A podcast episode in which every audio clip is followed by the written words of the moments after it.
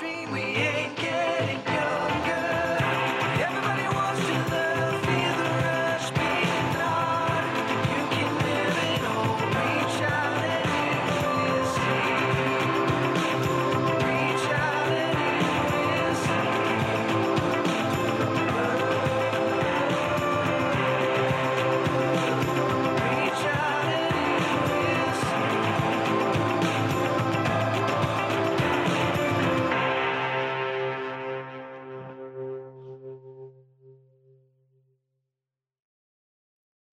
have had a few technical difficulties.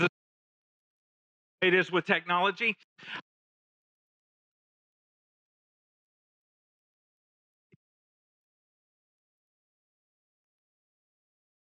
Me, you may.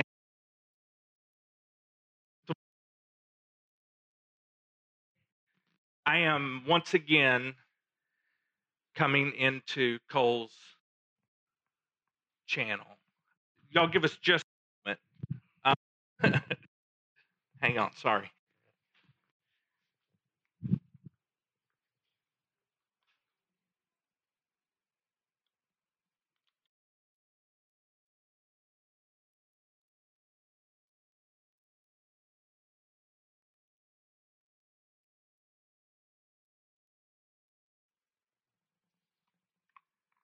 Okay, we'll try to mute his. Sorry about that, folks.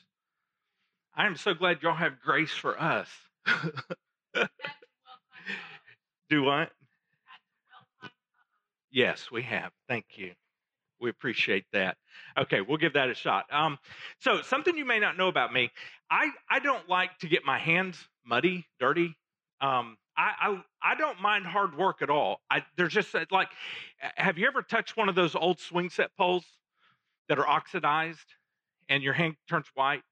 That feeling of that stuff on your oh my gosh, it just drives me nuts. And so I try to avoid I try to avoid that. I, I don't like that. It's some kind of tactile thing for me.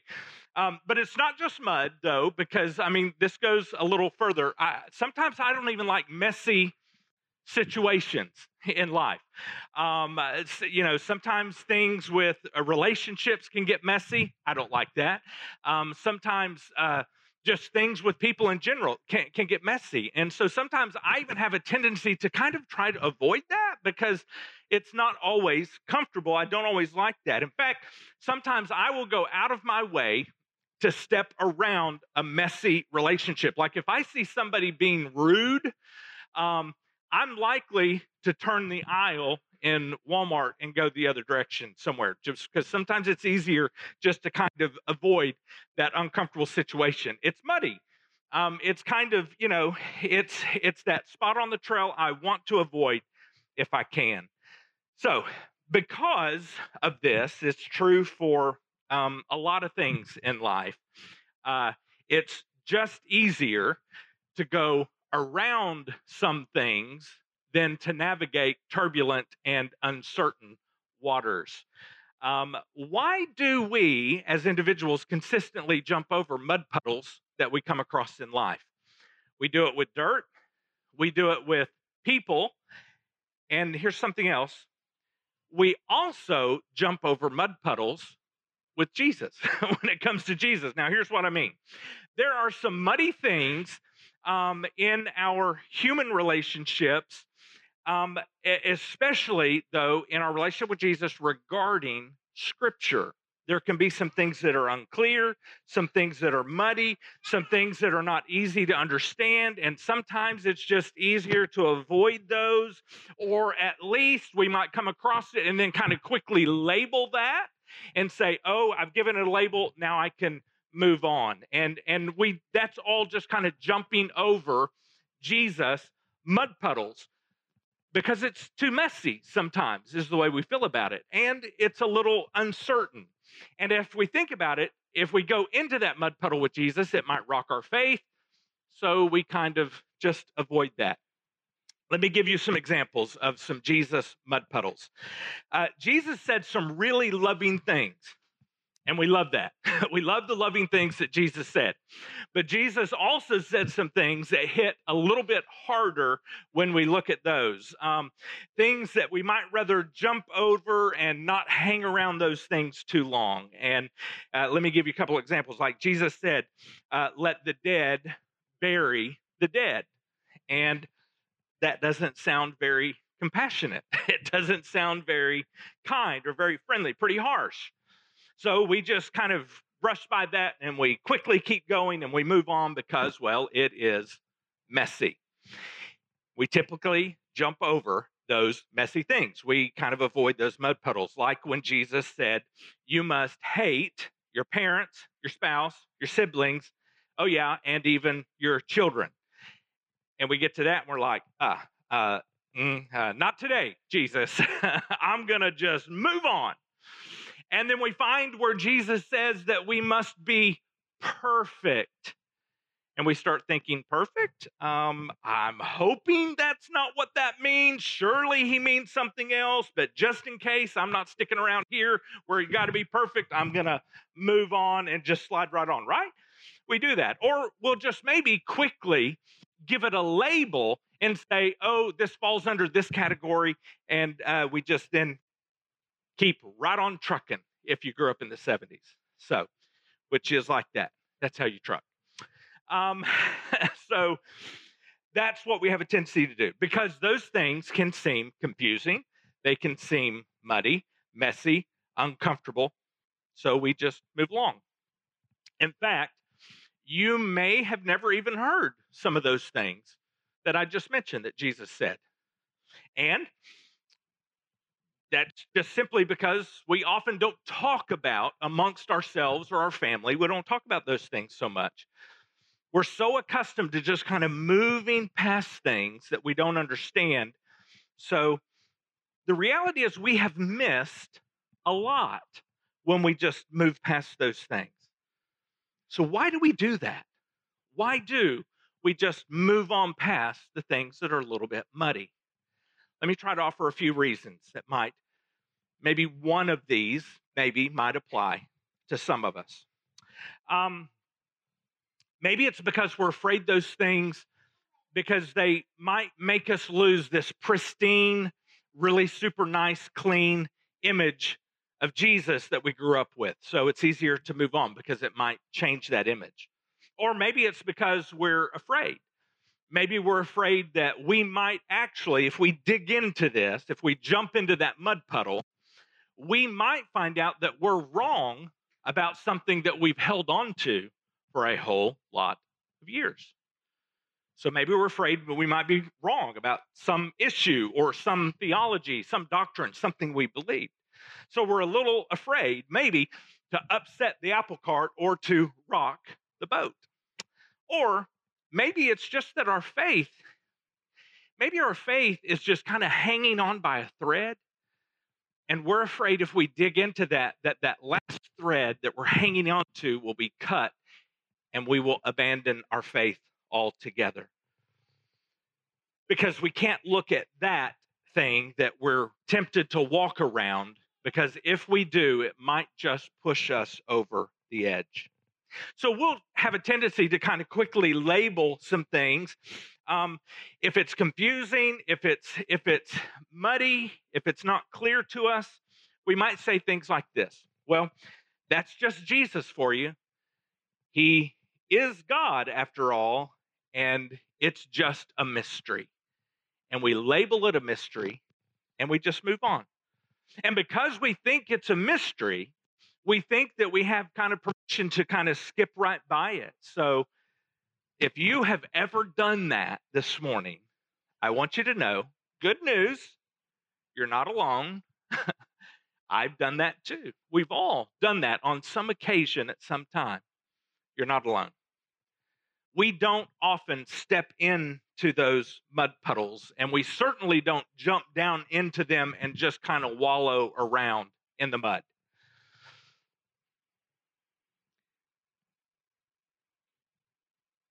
When we wallow in those uncertain things, I think the key is we're trying to get to know Jesus better. And, and really, isn't that the point? Right? Getting to know Jesus more and more and more. I, I really think it is. So, if we want to know him better, we can't be afraid to get down into the mud puddles from time to time. And today, this morning, we are actually going to jump into a Jesus mud puddle together this morning. And we're going to wallow around this mud puddle and we're going to try to understand the heart of Jesus more. And I believe it's actually going to be kind of fun as we do. I, I believe it's going to be super practical because we're teaching you how to wallow in the mud puddles with Jesus. So I also think it might be a little bit motivational as we see what we discover about the heart of Jesus this morning. Because our purpose, the entire purpose of what I'm teaching this morning and what Cole is teaching in Stuttgart today, the entire purpose is to teach you how to jump in there with Jesus and wallow around into some confusing things with Jesus, into these mud puddles as opposed to jumping over the mud puddle, just brushing them by or giving it a quick label and moving on. So, Cole and I have chosen a very specific um, a passage this morning, a, a, a, moment in time where Jesus did something that can be a little muddy, a little hard to understand, a little confusing. So, our mud puddle for today. It's that time that Jesus walked into the temple and while he was there, he got angry, really angry. Uh, and that's not all. He didn't just get angry, he flipped tables and he turned chairs over. So we could say it was kind of a rage. He was really angry. Now, some of you may be nudging your neighbor right now and you may be saying, Is that really in there? Did, did Jesus really do that? And the answer is yes. But others of you may have heard me describe that story, and you might be thinking something else. You might be thinking, oh, yes, yes, yes, I remember that story. Oh, yes, that's the time. I know. It's the one that, um, it's a great example of Jesus being angry, but he didn't sin in his anger. And so we have deduced that's the lesson for us. That's what we need to learn. We can be angry, but don't sin in your anger in, in your anger. Now for generations that's what pastors and christians have talked about and taught. That that is a great example and that's what we take from this story. And so we have labeled it as jesus being angry but not sinning in his anger. There's where we have landed. Well the sad thing is, um, that's just not what we're being taught in this story. It's just kind of a label we've placed on there to kind of make sense of our angry Jesus that we see in this passage. Now, we're going to jump into the mud puddle. Are you ready? We're going to get our hands dirty, our feet dirty. We may we're going to wallow around in this a little bit. We may get really dirty this morning, but we're going to show you our attempt is to show you how to slow down, how to slow down and wallow in the mud puddle with Jesus and maybe discover some things that we have missed. But first, I need to give you two reminders and one warning. First reminder when we wallow in the mud puddles, we must be reminded that everything, absolutely everything that Jesus does is subject to love. So important. To the brokenhearted, Jesus is like a medicine for their heart. To the hypocritical, Jesus is their worst nightmare. because to the hypocritical, he might have to get in there and break some bones and reset some things so they can heal properly. But that's a wonderful analogy because either way, whether it's medicine for the heart or whether it's a broken bone being reset, the purpose is to heal, and healing is always an act of love. So, now for the second reminder. Now, this is of primary importance. It's the reason we don't have to be afraid to jump into the mud puddle.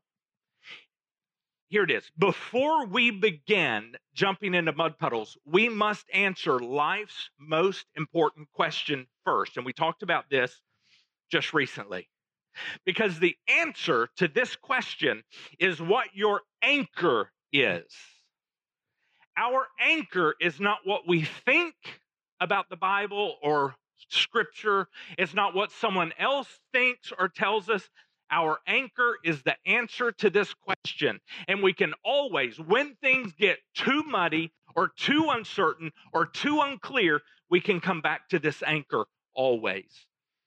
It's the answer to this question. What's the question? Here it is Who do you say Jesus is? And your answer to that, if you say Jesus is your Savior, your Lord, your uh, the one in whom you are following, if that's true for you, that is your anchor. So when everything else gets too confusing or too muddy, you can always come back to that. That's your anchor. That anchor that is so important. So those are two uh, reminders. Here's our warning. This is important too. If I'm wallowing around in a Jesus mud puddle and I come to an understanding of what I think is the heart of Jesus, I'm looking at something he did or I'm looking at something he said. If I'm the only one to interpret something that way, or if there's just not many people, this is important too. If there's not many people who interpret it that way, I'm probably wrong. That is an important warning, okay? As we wallow around the mud puddle. Okay, so with those reminders and with that warning, let's jump in to this mud puddle. Now, as we go this morning, we are simply giving you some ideas about how you can yourself, because that's the goal of this, how you can jump in and wallow around a Jesus mud puddle. Um, these are some ideas about how to study scripture, about how to understand and make more sense out of something that's confusing in God's word. Um, it's how to go beyond uh, the where we just simply say, "Oh, this is what I think that this sentence means," because honestly, simply saying that's what I think it means that is not a great Bible study tool. okay? So we want to get you beyond that. So here's the passage. I, I want to read it very quickly, and then we're going to break it down into pieces. Okay? So here's the passage. Michael's going to put it on the screen. Here we go. Jesus entered the temple and he began to drive out all the people buying and selling animals for sacrifice. He knocked over the tables of the money changers and the chairs of those selling doves. So here we have our mud puddle. And the first step for you to, when you jump into a mud puddle, for you, the first step to understand this is not, understand, this is not an isolated event. This is not a one off type thing because there are some things that happened before this, there are some things that happened after this, and sometimes to understand what the event is, we have to understand a little bit here and a little bit here. So we need to ask this question What is the context? In other words, what's going on around this event that can help us understand it more, which means in order to make a mud puddle less muddy and more clear, we might have to go upstream where the water's flowing and a little more clear, right? And then we might have to go downstream where the water has settled a little bit and look there as well. So we're going to go upstream and we're going to go downstream as we look at this to get the context. What happened before? What happened after? Um, most of that information you're going to find within the very passage you're reading. Just look before and look after. Sometimes you can go to one of the other biographies, one of the other gospels, and you can get that information there. Okay? So we happen to know, um, because it is written in here for us, we know what the context is. Just before this incident where Jesus goes and flips tables and chairs, just before that, the, it's either uh, hours before, it might even be the day before, we're not sure, but just before that, Jesus experienced what's called the triumphal entry. It's kind of a triumphant time where he comes into Jerusalem. It's super, super cool because this entry into Jerusalem, this is all the way towards the end of his ministry here on earth. This entry was predicted in Zechariah chapter 9. And so Jesus comes into Jerusalem and he's entering Jerusalem as the Messiah for Israel. All right. And so he has, because he's coming in as the Messiah with the triumphal entry, he, um, because of that, you know what? I need to say something about that. Next Sunday, we actually celebrate that. The triumphal entry of Jesus. We call it Palm Sunday. Cool. All right. So, um, but as he came in, he came in with the authority of the Messiah. As the Messiah, he had authority, okay? This is significant. So Jesus enters Jerusalem. Now, let's look at what happened after. Uh, after this moment in time where Jesus flips the table, we are told that he walks up to a fig tree and he curses the fig tree. Great. Another mud puddle. so here's the nice Jesus cursing a fig tree. Okay. So there's a mud puddle there. You're going to have to jump into that one at some point, okay? That's not our mud puddle for today. But if we look a little further past into the what happened after, we find out that Jesus is just days before his arrest, his torture, his crucifixion, and his resurrection. Which means to me that everything he is getting ready to do these days before that happens, everything is very, very significant. If you know you're about to suffer torture and die, what happens before that has got to be very, very important. So, you already get an idea. With the context, what happened before, what happened after, we get a little better understanding of what's going on right now. And we just got started. So now let's get into that mud puddle. Um, we're going to wallow around. So back to our passage. Now, Michael's going to help us here. We're going to break this down kind of a phrase at a time. Okay? Here's the first phrase Jesus entered the temple. All right, so we have another question we need to ask. If you're going to wallow in mud puddles, here's the second question. First one was the context. Second one is this When and where did Jesus say or do this? When or where did he do it? So we know from what we're reading here that this happened in Jerusalem and it happened during this time called the Passover feast. So that's when and where it happened. All right. Now we're going to dig around a bit into history. All right. And if you do, you're going to discover something about this when and where. There are normally in Israel, in Jerusalem specifically, about 30,000 people this in, in Jerusalem. But this time of year, that number swells to about 200,000 people because this was a mandated festival, a feast. They had to come. 200,000, if, if at all possible, they had to be there. 200,000 people were going to be there. Now, you're not going to find that in scripture. Nowhere does it say 200,000 people gathered. You're going to find that if you dig into the history of Passover. So, looking and understanding about some confusing things Jesus says and does might require us to look at the history of what's going on. All right? Specifically, we are told that this event with Jesus flipping the tables, this event happens in the temple. Um, that's the very specific place that it happens. Now, the temple was a natural gathering place because all these people were coming in as pilgrims. They had to come.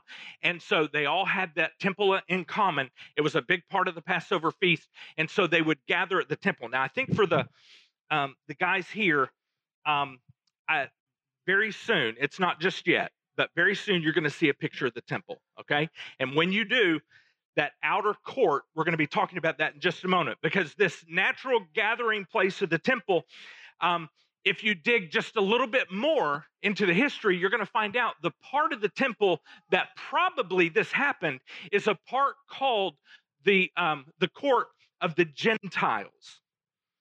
Now, the court of the Gentiles, as you're looking at the history of this, the court of the Gentiles was the size of about 16 football fields altogether, which means it's about 35 acres, which means it's about one mile all the way around the court of the Gentiles. And the court of the Gentiles surrounded all the other parts of the temple. A mile in circumference. That's pretty significant. So we see digging into a little bit of the history kind of is going to give us an understanding of what's going on. So it's going to help.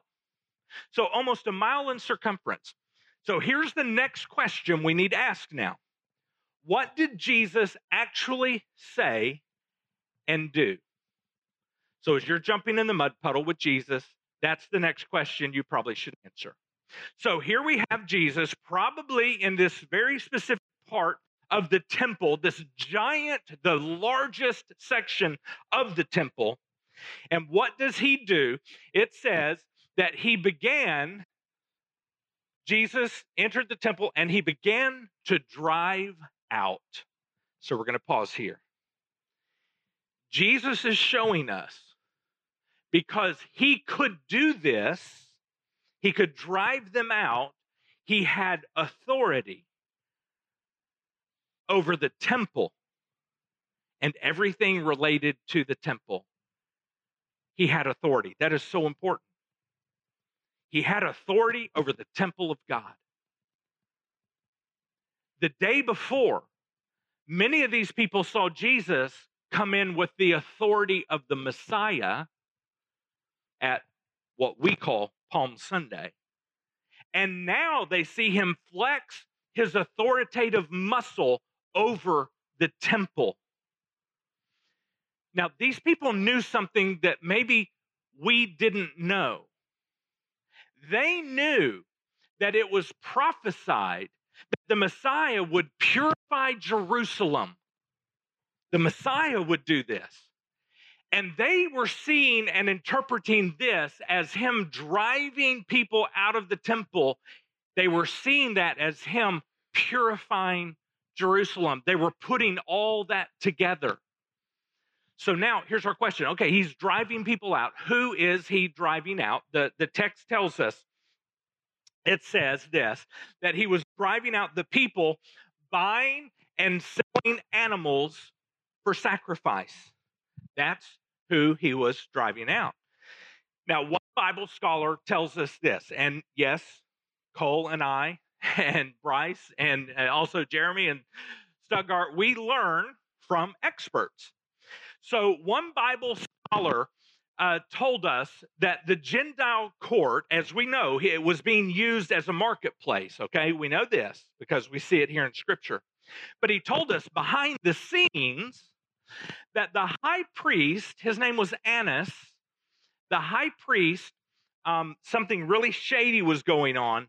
He was getting rich from all of this buying and selling.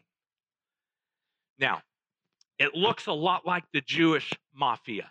All right, that's that's as I describe this. Just kind of think of it in those terms. Annas was one of the one was the high priest, and he had a bunch of other chief priests, and he had some other partners who were religious teachers, and they all came together, his little crew, and they made sure that this mafia transaction thing was was happening and it was running smoothly.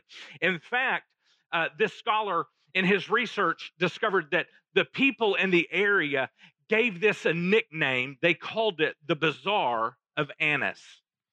And Annas and these guys came together and make sure everything would run smoothly. And then Annas and his guys, they got their cut, their share. And so they were profiting. Now, here's kind of the way it worked.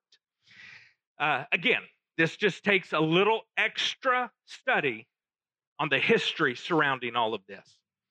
So the merchants who were selling things would purchase rights to sell inside the temple and the space they were going to sell.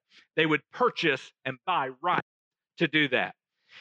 And that's where they would sell, that's where they would offer money changing, where they would sell things for the sacrifices. Now, um, so they would have rights to sell or they would have rights to exchange the money so they had the proper money for the temple. The temple required a very specific type of money, and that's where they would do that. Now, remember, the Jews are coming from all over Israel.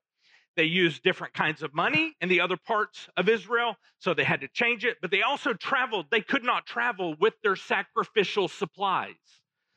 So, at, once they got into Jerusalem, that's when they would go change the money and they would go buy the supplies they needed for the sacrifices. That's what was happening. Now, the mafia priest, they would get the franchise fees from the merchants, allowing them to sell. But then they would also, these mafia priests would also get a cut, a percent of everything that was sold. And that's bad, right? That's bad. But it gets worse. According to the law, only the animals that were approved by the priest as acceptable could be bought and used for sacrifice. So they made sure the, the chief priest and the other mafia priests, they made sure that none of the other sellers of animals outside of the temple, none of those were acceptable. The only acceptable ones were the ones sold inside the temple where the priest and the chief priest, the chief priest and the other guys were getting their cut. So they conveniently made sure that's the way it's going to work. Now, so they gave all the business to the guys where they were getting their cut. They had a monopoly on this thing. It, it's it's like it's like extortion, right? They had no choice. The people had no choice. One Jewish Christian historian, um, here's what he said. He said that the worshipers in his study, he said he discovered that the worshipers were paying about 10 times more for those sacrificial supplies than they were really worth. 10 times more. And he also told us that the, the money changers added a 25% fee on the exchanging of that money. Wow. So, you, you know what this is like? This is what it reminds me of. If you go to a concert at um, over in North Little Rock, or if you even if you just go to the movies in Benton or Hot Springs, you go to the movies and you step up to buy popcorn and a Coke and some candy, and you know what those prices are like, and you're like, oh my word, I can get that for a dollar at Walmart. And they're going to sell it to me for I don't know how much 10 times more. That's kind of what it was like. But they had to. You can say, no, I'm not going to buy it. They had to buy these things. They didn't have a choice. It's extortion, very much like the mafia, right? I mean, that's why I, I think of that.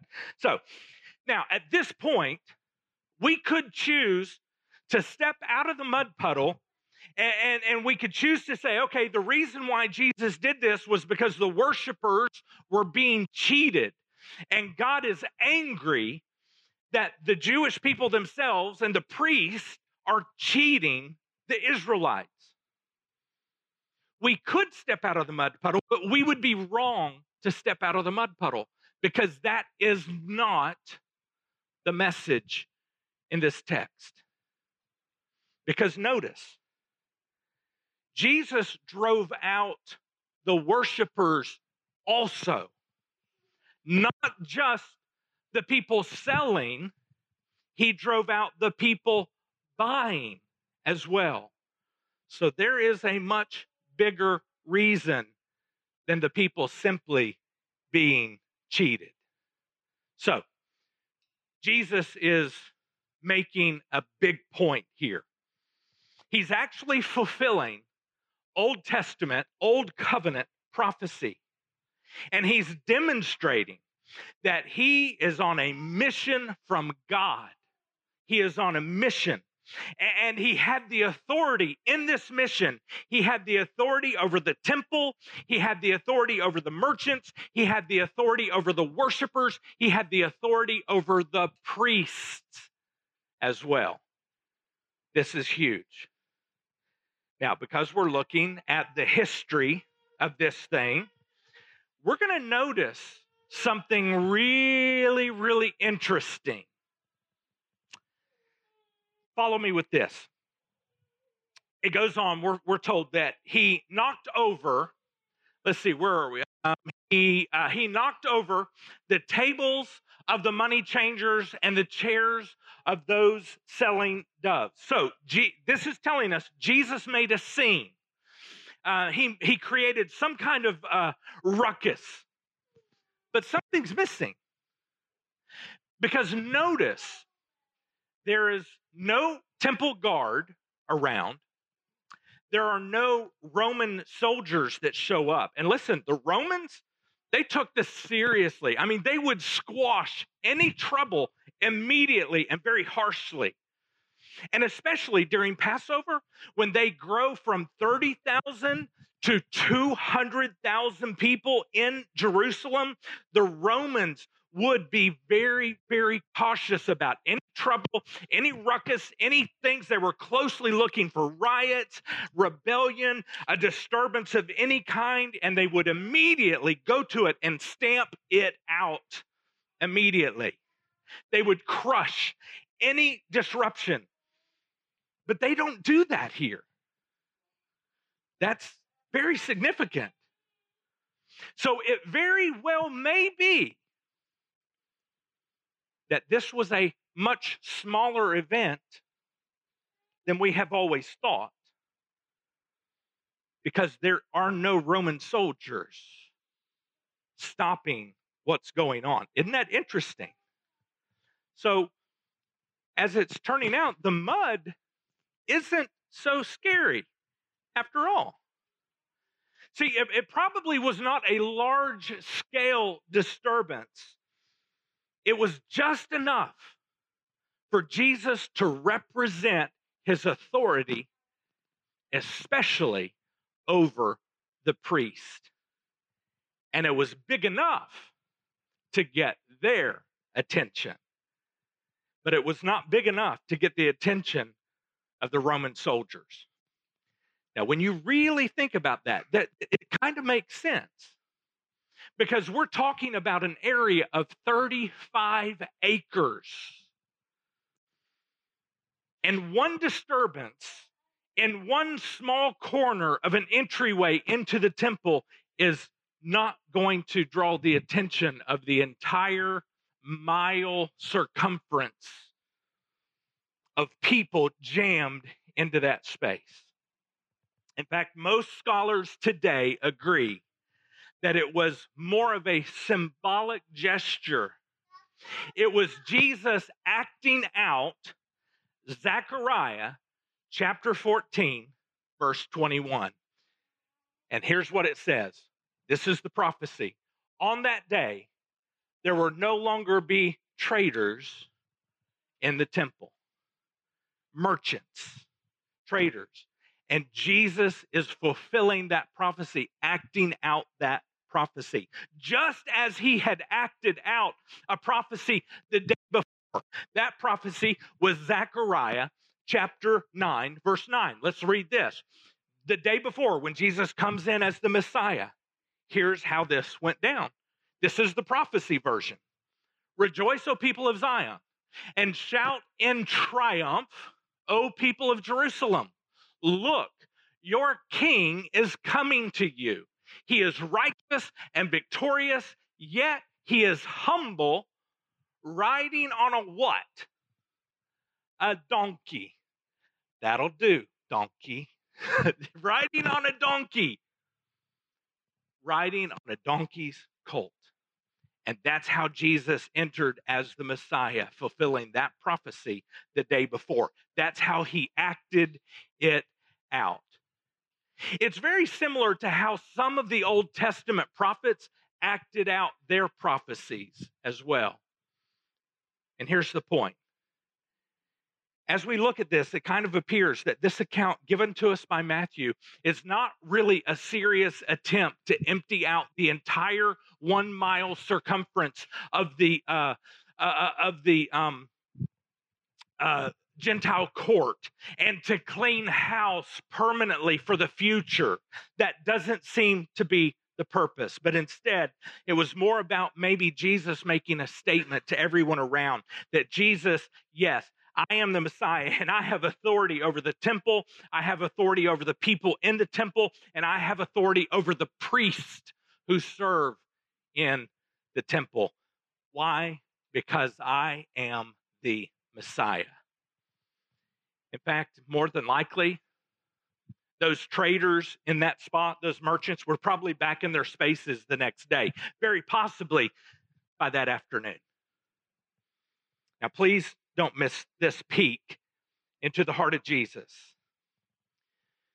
Jesus came to this earth as a humble little baby. But here, and in some other places in Scripture, we see Jesus forcefully hate sin, especially sin that treats God and His holiness flippantly. And that's what was happening here. So, this isn't about Jesus being angry and not sinning. This is about Jesus being angry about sin, their sin. Matthew goes on and describes now. He says, And he, that's Jesus, said to them, uh, He said to them, The scriptures declare, My temple will be called a house of prayer, but you have turned it into a den of thieves. Now, once again, Jesus is not just making that up, he's quoting scripture here. He's quoting from Isaiah 56 7. He's quoting from Jeremiah 7. And in Jeremiah 7, it says that this is a house of prayer for all the nations. And where was he? In the court, probably the court of Gentiles. Jesus was, was angry, especially with the priest, because of where all of this buying and selling was taking place. And that's not all that we discover. As we dig around the history of this, as we wallow into this mud puddle with just a little bit more research, we find this out. We learned that this buying and selling used to happen at the Mount of Olives, outside the temple, down the down the hill, up the up the hill at the Mount of Olives. That's where it used to happen. But now they had taken something that was holy and it belonged to God, the temple, and Jesus is responding to this with fury. Just about three years earlier, a man named Caiaphas, who was really the guy pulling the strings for Annas, he was a little more powerful, not in charge, but he was in charge. Three years earlier, Caiaphas had allowed those merchants to move into the temple. Now, at that time, the Sanhedrin, which was kind of the high court, most of the Sanhedrin was against it. But they did it anyway. They moved the merchants into the temple three years earlier, somewhere around AD 30.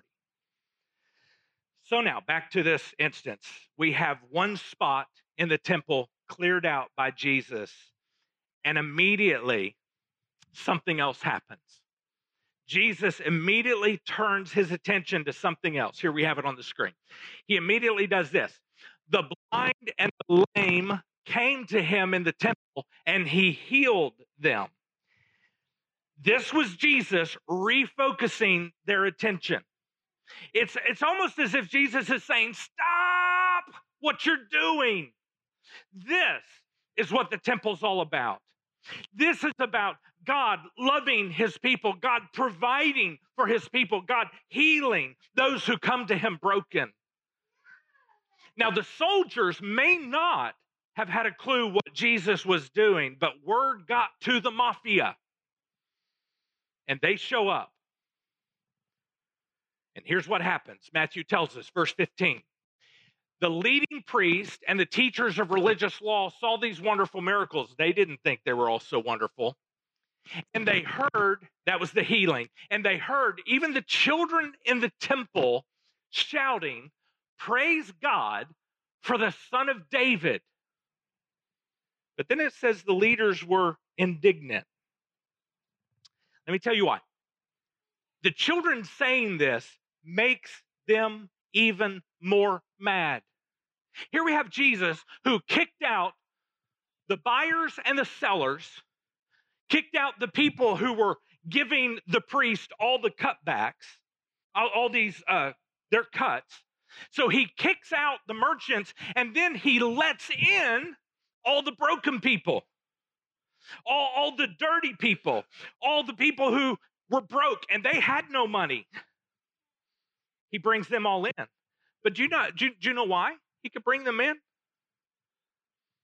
Because the temple is his. It's his temple. That's why he could invite them in. So and that and that made these leaders, it made them indignant. They were so angry. So here's how they respond. They're going to confront Jesus. Here's what happens in verse 16. Here's what they say. They said this. They asked Jesus, "Do you hear what these children are saying? Do you hear what they're saying?" That's what they say. And, and and uh, so let's let's unpack. There is so much to this. I wish we could spend the rest of the day unpacking this. We can't. You need to unpack this later. But here's just trust me. This is a mud puddle you want to jump into. Here's why the temple leaders were mad. They know what the children are implying. They know that the children are implying that Jesus is the one He's the son of David. He is the Messiah. That's what the children are saying. And they also know this this is going to be a big problem for them. Huge. And so they're going to have to deal with this fast. See, they saw the triumphal entry and Jesus flexing his muscle as the Messiah. And they heard about Jesus cleansing the temple. They saw, they're putting all this together. They saw his authority. They saw his pronouncement, his judgment. They saw him healing people. They are putting all of this together. And now they see the children proclaiming him as the Messiah, the son of David. And it is just simply too much for them. I mean, they are going berserk. Obviously, this is just too obvious. It's too, they know what all this means and what is being implied, and they're indignant. And they say to Jesus, Do you hear what they're saying? And Jesus responds, Yes, I hear them, as if to say, Yeah, they're right. Yes, I hear them. Oh, and this is so cool. Then he says, Haven't you haven't you ever read the scriptures? He's talking to these really, really, really smart guys. Haven't you ever read the scriptures?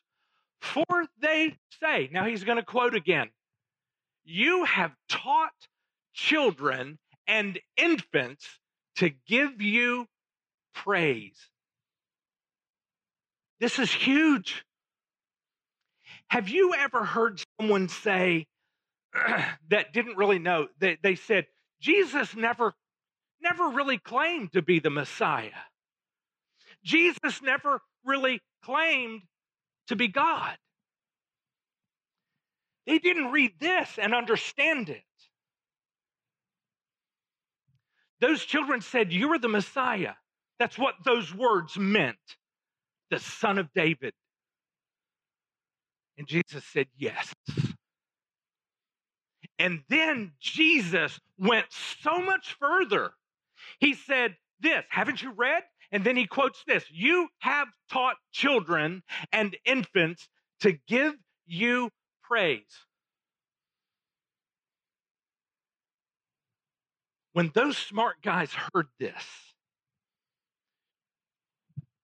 they knew who the you was. This is so amazing. You, that was God. God, Yahweh, you have taught the children and infants to give you, God, Yahweh, praise.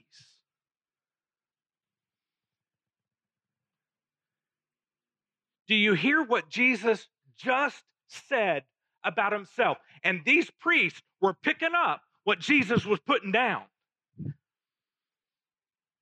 Jesus quoted Psalm 8, which is a verse about kids, children, even infants giving praise to God Himself. And Jesus is saying, Oh, yeah, that, that's about me. Oh, my goodness. He is saying that everything the Old Covenant, the Old Testament says about Yahweh is also talking about me. Oh. He's saying Yahweh is me. Why can he say that? Because he is Yahweh. Oh my goodness. This is huge. Do not miss what is happening. Jesus is saying not only is what the children are saying, not only is that true, yes, I'm the Messiah, but I'm telling you, Jesus saying, I'm telling you myself, I am God in flesh. And I love what happens next. Listen to verse 17. Then he returned to Bethany where he stayed overnight. Bada bing, bada boom, we're done. Mic drop. End of the day for Jesus. End of this once muddy, muddy passage. So, for today, what did Jesus say or do? What really happened here? Well, here's here's kind of the shotgun, the boom, boom, boom, boom, boom. What he did. He drove out the people who were buying and selling. He knocked over some tables, kicked over some chairs of money changers and people who sold doves. He then quoted scripture and he's angry at God's holy place being trampled and disgraced. Then he begins to heal people. The children come up and call him Messiah. He then agrees. He was then confronted by the religious law people. And Jesus quotes more scripture to them. And it's scripture that says all the praise that God gets, by the way, that's also me and then he returns to Bethany. Wow. So much more than Jesus being angry and not sinning in his anger. And so here we have Jesus. Instead of attacking Rome, Jesus attacked Judaism. Instead of being a conqueror, he was a confronter. Instead of promoting revolution, he preached righteousness. Instead of clearing out the Roman enemy all around them. He cleaned out the sin enemy inside of them. And because he has the authority to do it, that's why he is the Messiah. He is God. Now, when laying down into this mud puddle that we have so often labeled as just a lesson in how to be angry and not sin, it appears that that's not the lesson at all. Instead, this is a massive declaration of how seriously God takes worship, how seriously God takes his holiness and his glory, and how seriously he takes our sin. And here's our point today in doing this exercise together don't be afraid.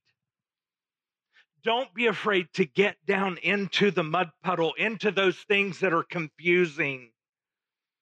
Don't be afraid, uh, afraid to try to figure out some uncertainty. Maybe wander past some deep assumptions that you have made for years. Don't be afraid of getting your hands dirty.